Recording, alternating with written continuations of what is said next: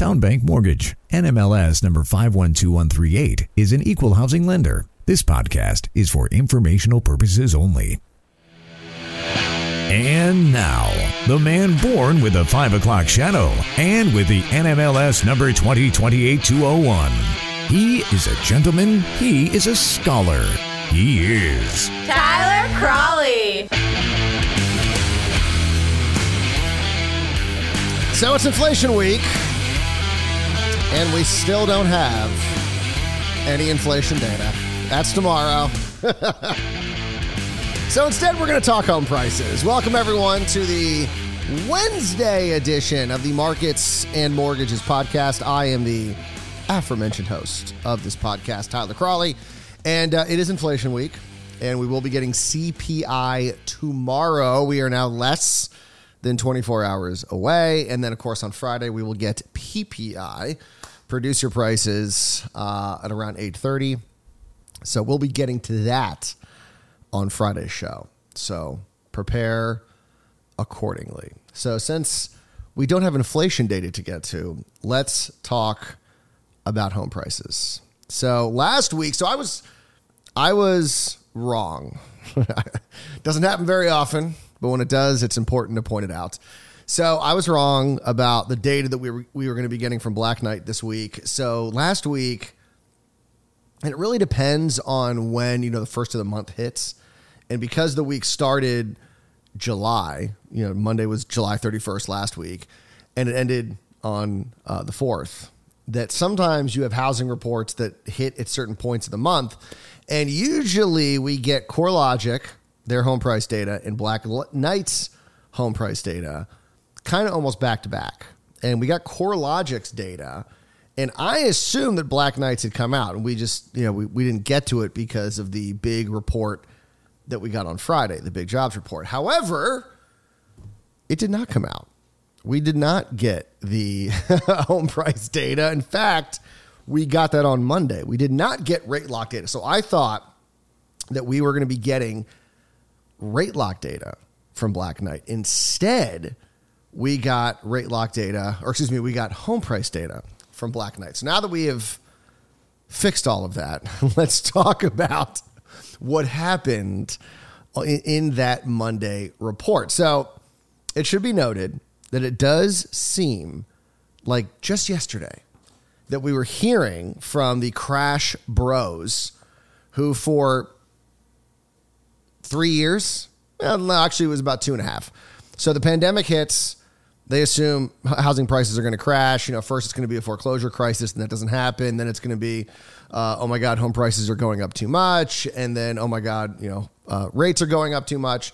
And so there's always a reason why a housing crash is just around the corner. So in the middle of 2022, home our mortgage rates started skyrocketing and they said, "Here it comes, here it comes." Right? I mean, and it makes sense. Like from an economic standpoint, it makes sense that home prices would fall as the cost of borrowing goes up. That's kind of how the Fed works. You know, the whole idea is if you want to cool inflation, you increase the cost to borrow money. As the cost of borrowing goes up, people borrow less. They therefore have less money. They therefore spend less money, which means you have fewer dollars out there chasing the goods that are available. Eventually, you get sort of equilibrium, or maybe you get deflation, in which you have too many goods and not enough people trying to chase those products. And so, what you end up with is prices either stagnating or falling. That happens with every product in the world. So why wouldn't it happen with housing? Well, because housing is a little different.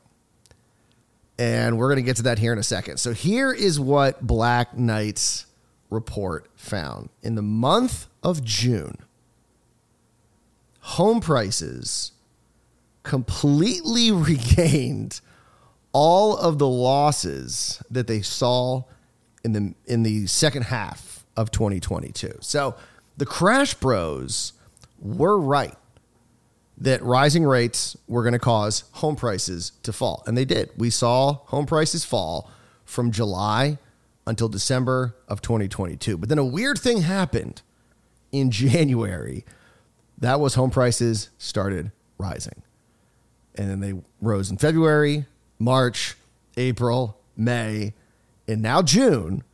And those home price increases have now completely erased all the losses that you saw in 2022. So home prices are now back to all time highs. Craziness. Home prices grew by seasonally adjusted 0.67% in the month of July, slightly cooler than the 0.8% that we saw in May, but it was the sixth straight monthly increase. Annual home price growth rate, or the annual home price growth rose to 0.8% in June, up from a revised 0.2% in May. And here's the real kicker first time in 14 months that we saw the annual growth rate increase month over month. So for 14 months, or I should say 13 months, every month that annual growth rate has fallen. It's slowed. And for the first time, it went from 0.2% to 0.8%. And that's important because what happened in July of last year, home prices began to fall. So that means we peaked in June. And the fact that home prices are up when compared to last June, it means that home prices are now higher than they were last June when prices hit all time highs. So we are now back in the housing sector, nationally, of course, talking nationally. We're back to all time highs. But here's what's interesting. So if you remember, Southern dominant, and it's still kind of the, it's still kind of true. I mean, we talk about you know housing construction, we talk about you know existing home sales. I mean, the South dominates, just absolutely dominates.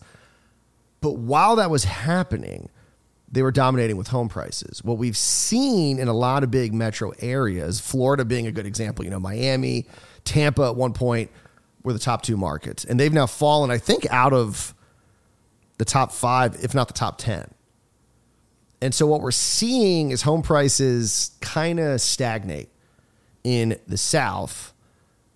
Probably not here in Wilmington, where I am, but in some of the bigger metro areas. And what's happening is, is this new uptick that we're seeing is kind of being led by northern metro areas. Uh, for example, the top metro area in June of this year was Hartford, Connecticut with home prices up 9.3% year over year. That's almost double digits. We're supposed to be like in a housing recession. Remember, that wasn't that long ago.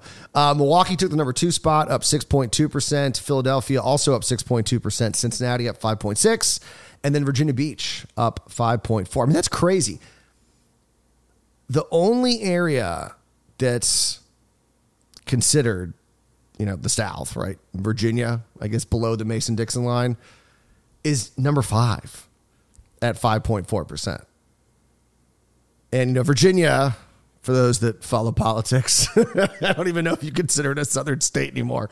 Um, but number five, 5.4%. Now, on the flip side, not surprisingly, the places where we saw the boom, the biggest boom from the you know housing market uh, are now seeing the biggest drop. Another kind of boom, a bad boom, uh, with Austin, Texas, seeing the worst depreciation. Home prices down 13.5%. Las Vegas down 7.7%. And Phoenix down 7.5%. You know, it's kind of funny because I, I talk about what's his name? Um, Nick Gerli, who has Reventure Consulting, you know, huge presence on YouTube. I mean, ton of views. I mean, no doubt I'm jealous, right? I get like four views on my YouTube channels. He gets like 4 million or 400,000, something like that. But, you know, I always give him kind of, I always kind of make fun of the fact that he's always calling for a housing crash. Like he's, he's one of those guys that's been calling for a housing crash since 2020. Now, the one area that he got right was Austin. You know, he was saying, you know, Austin was an overheated market and you're probably going to see you know, housing crash. Now, 13%, I don't know if I'd call that a housing crash. Um, I think what, maybe 20% you have to fall for it to be considered a, you know, full on crash. But he did get that right, and it's funny. I saw his latest video was uh, about Austin, so maybe he's just he's realized that the national numbers are not aligning with his fear mongering. So he's like, "Oh, I'll just focus on Austin. Let's talk about Austin." Because he got he to get that right. I'll give him he, he got it right. He he said Austin was was uh, over was inflated, and now it's doing the worst. So he did. He got one right. He got one city right. um, now, as home prices rise, what else do you expect to rise? That would be equity. In fact, total mortgage holder equity crossed the $16 trillion threshold again in June. I guess the last time that happened was last June. And they are now back to within 3% of the peak that we saw last summer. The average mortgage holder now has 199 I think we can round that up to 200. $200,000 in equity up from 185 in Q1 but down just slightly from the 207 all-time high that we saw last year. Tap, tappable equity, of course that means people who can you know do a cash out refi, meaning you got to have at least 20% or so um, to be able to do that. 10.5 trillion in June. That is also within 4% of 2022 peaks. Outstanding mortgage debt pushed above 13 trillion for the first time on record. So it's funny because a lot of people are going to be like, "Oh my gosh, 13 trillion dollars in mortgage debt." Just like people were going crazy about the trillion dollar credit card debt. But I saw a stat. It was pretty funny. It was um, credit card debt compared as, as a percent of you know all deposits, and it was actually like five percent. It was way down from where we were like in the mid 2000s when everyone was just maxed out. And that's just not the case right now. I mean, sure, credit card debt's risen, but so is the economy grow. When the economy grows, debt grows with it. That's just the way it works.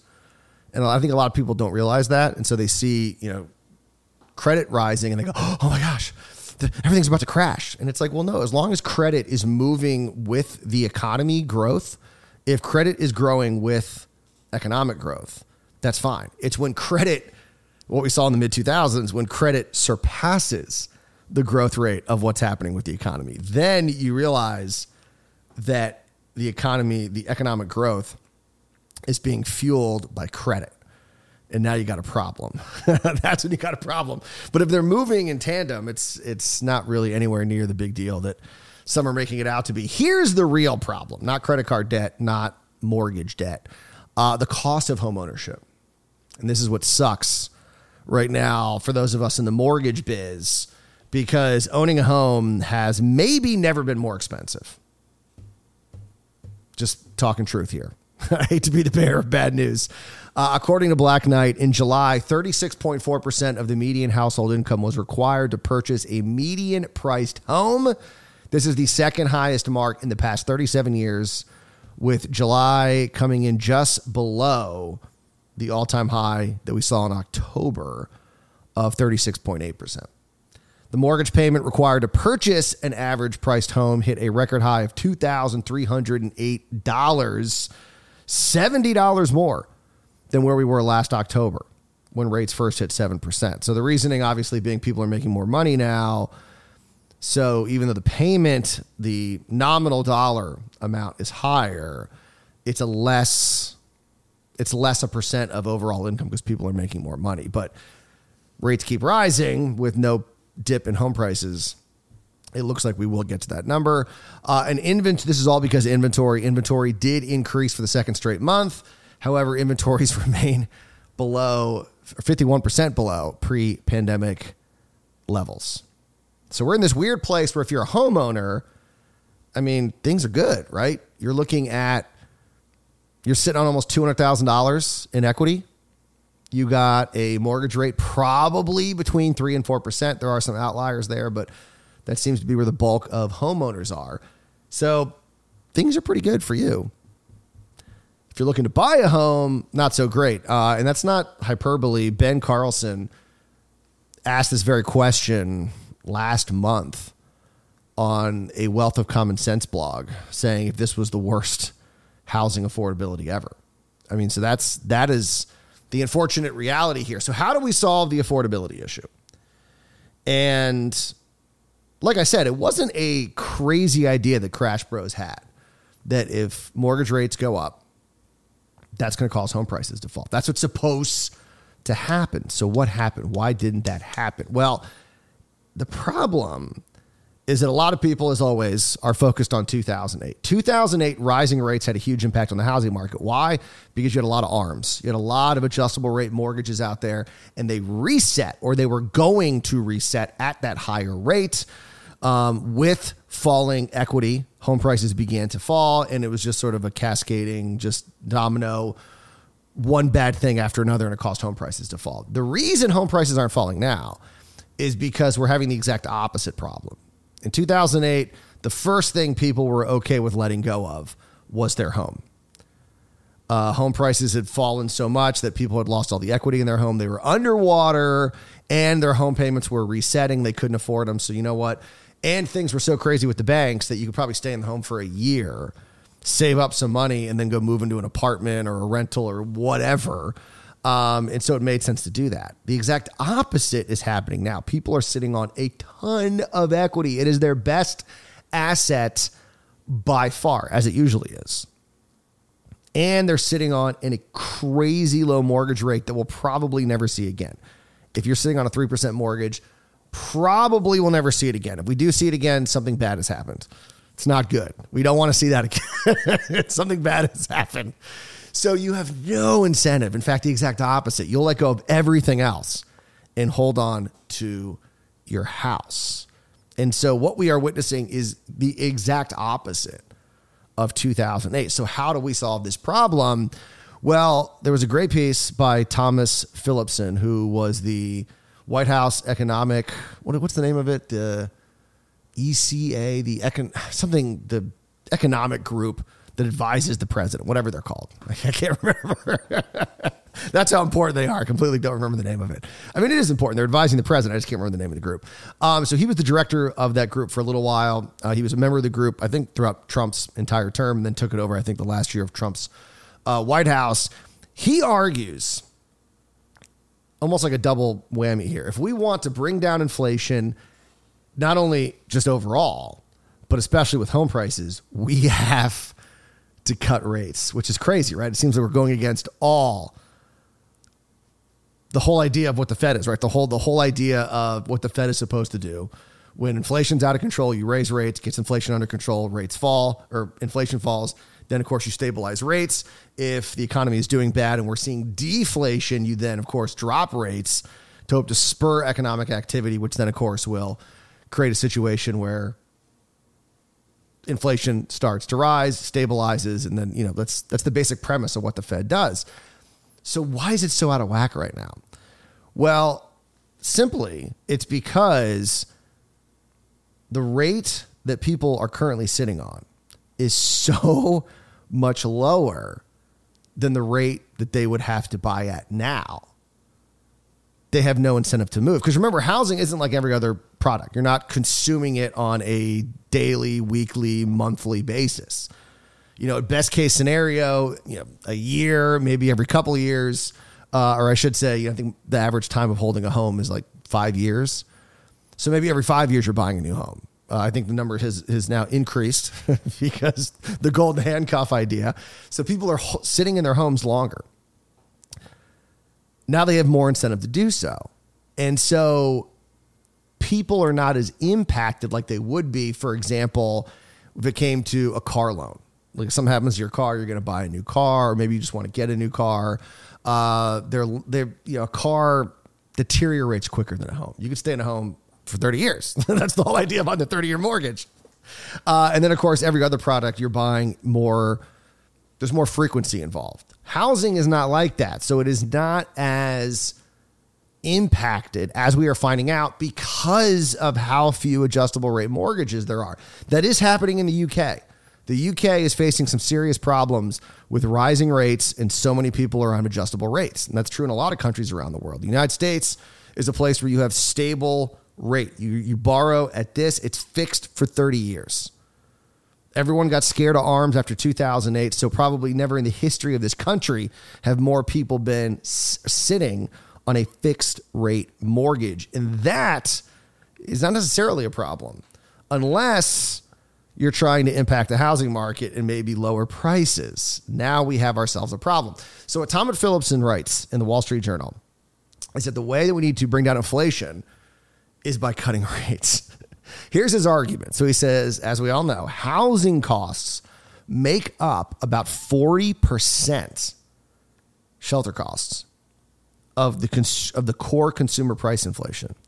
Now, when rate hikes lower supply, more than demand, it raises rather than lowers home prices. Because, yes, everyone was right. When the borrowing costs to buy a home skyrocketed, you were going to see less buyers. That was correct. What they did not anticipate was that supply was going to fall more.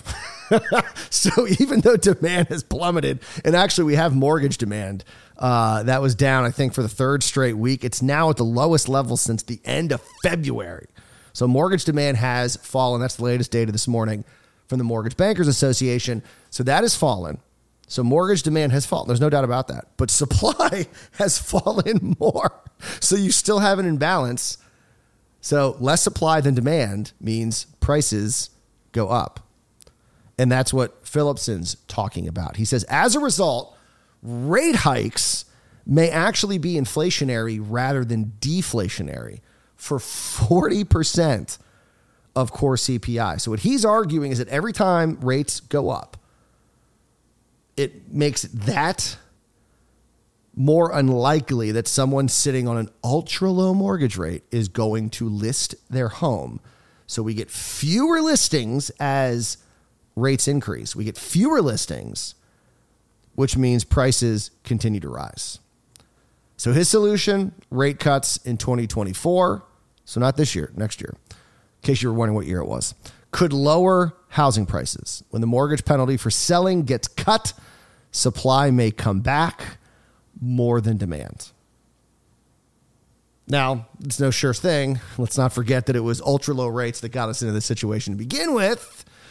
Um, but we're not talking about dropping rates to three. We're talking about maybe getting them back to 5%. And remember, about 83% of all mortgaged homes, you got the homeowners holding a note for about 5%, 5% or less. So, yeah, we get, we're going to need to see a five handle, I think. You know, if rates are at five and a half, five and three quarters, someone's sitting on a four and three quarter, like, all right, 1%, I can make that move. That's not so horrible. I can do that. Um, otherwise, this is the problem. And so it's going to keep overall inflation high and it's going to keep home prices nationally higher than we would like. So, bizarrely enough, the solution to the problem of lowering rates is to lower rates again. I know it sounds crazy. People are going to think, "Oh, Tyler, you're just, you know, you're just selling your book. You know, you're you're in the mortgage biz. You just want rates to fall." So, yes, yeah, I do. Yes, I do want that. But remember, this isn't my idea. This is Thomas Philipson making this argument in the Wall Street Journal, not me. I'm just saying it might work. Clearly, clearly, raising rates has not done what we thought. It did for a little while. It is no longer doing that. Um, and rates are not dropping. So maybe we need to rethink this. so maybe lowering rates. I don't know. I, am just telling. I'm, I'm. Don't shoot the messenger. I'm just passing on the news. All right. Tomorrow we got the big report CPI. We will talk about it on Friday's show. We'll have CPI and PPI to get to. So we'll see if um, Let's see what shelter costs are in the latest CPI report coming out tomorrow. But that is it. Don't forget, you can sign up for the newsletter, tylercralle.substack.com. I, you know, I got to, I, I paid to transfer the domain. I still haven't done it. So I got to do that. Hopefully, more, more uh, marketsandmortgages.com. Uh, that will work soon. But right now, tylercralle.substack.com. You guys enjoy your Wednesday. Get ready for CPI tomorrow. So, what is it? Enjoy your Wednesday. We'll talk to you on Friday. And remember, as always, forgot my catchphrase. Remember, as always, Do not wait to buy real estate. You buy real estate and wait.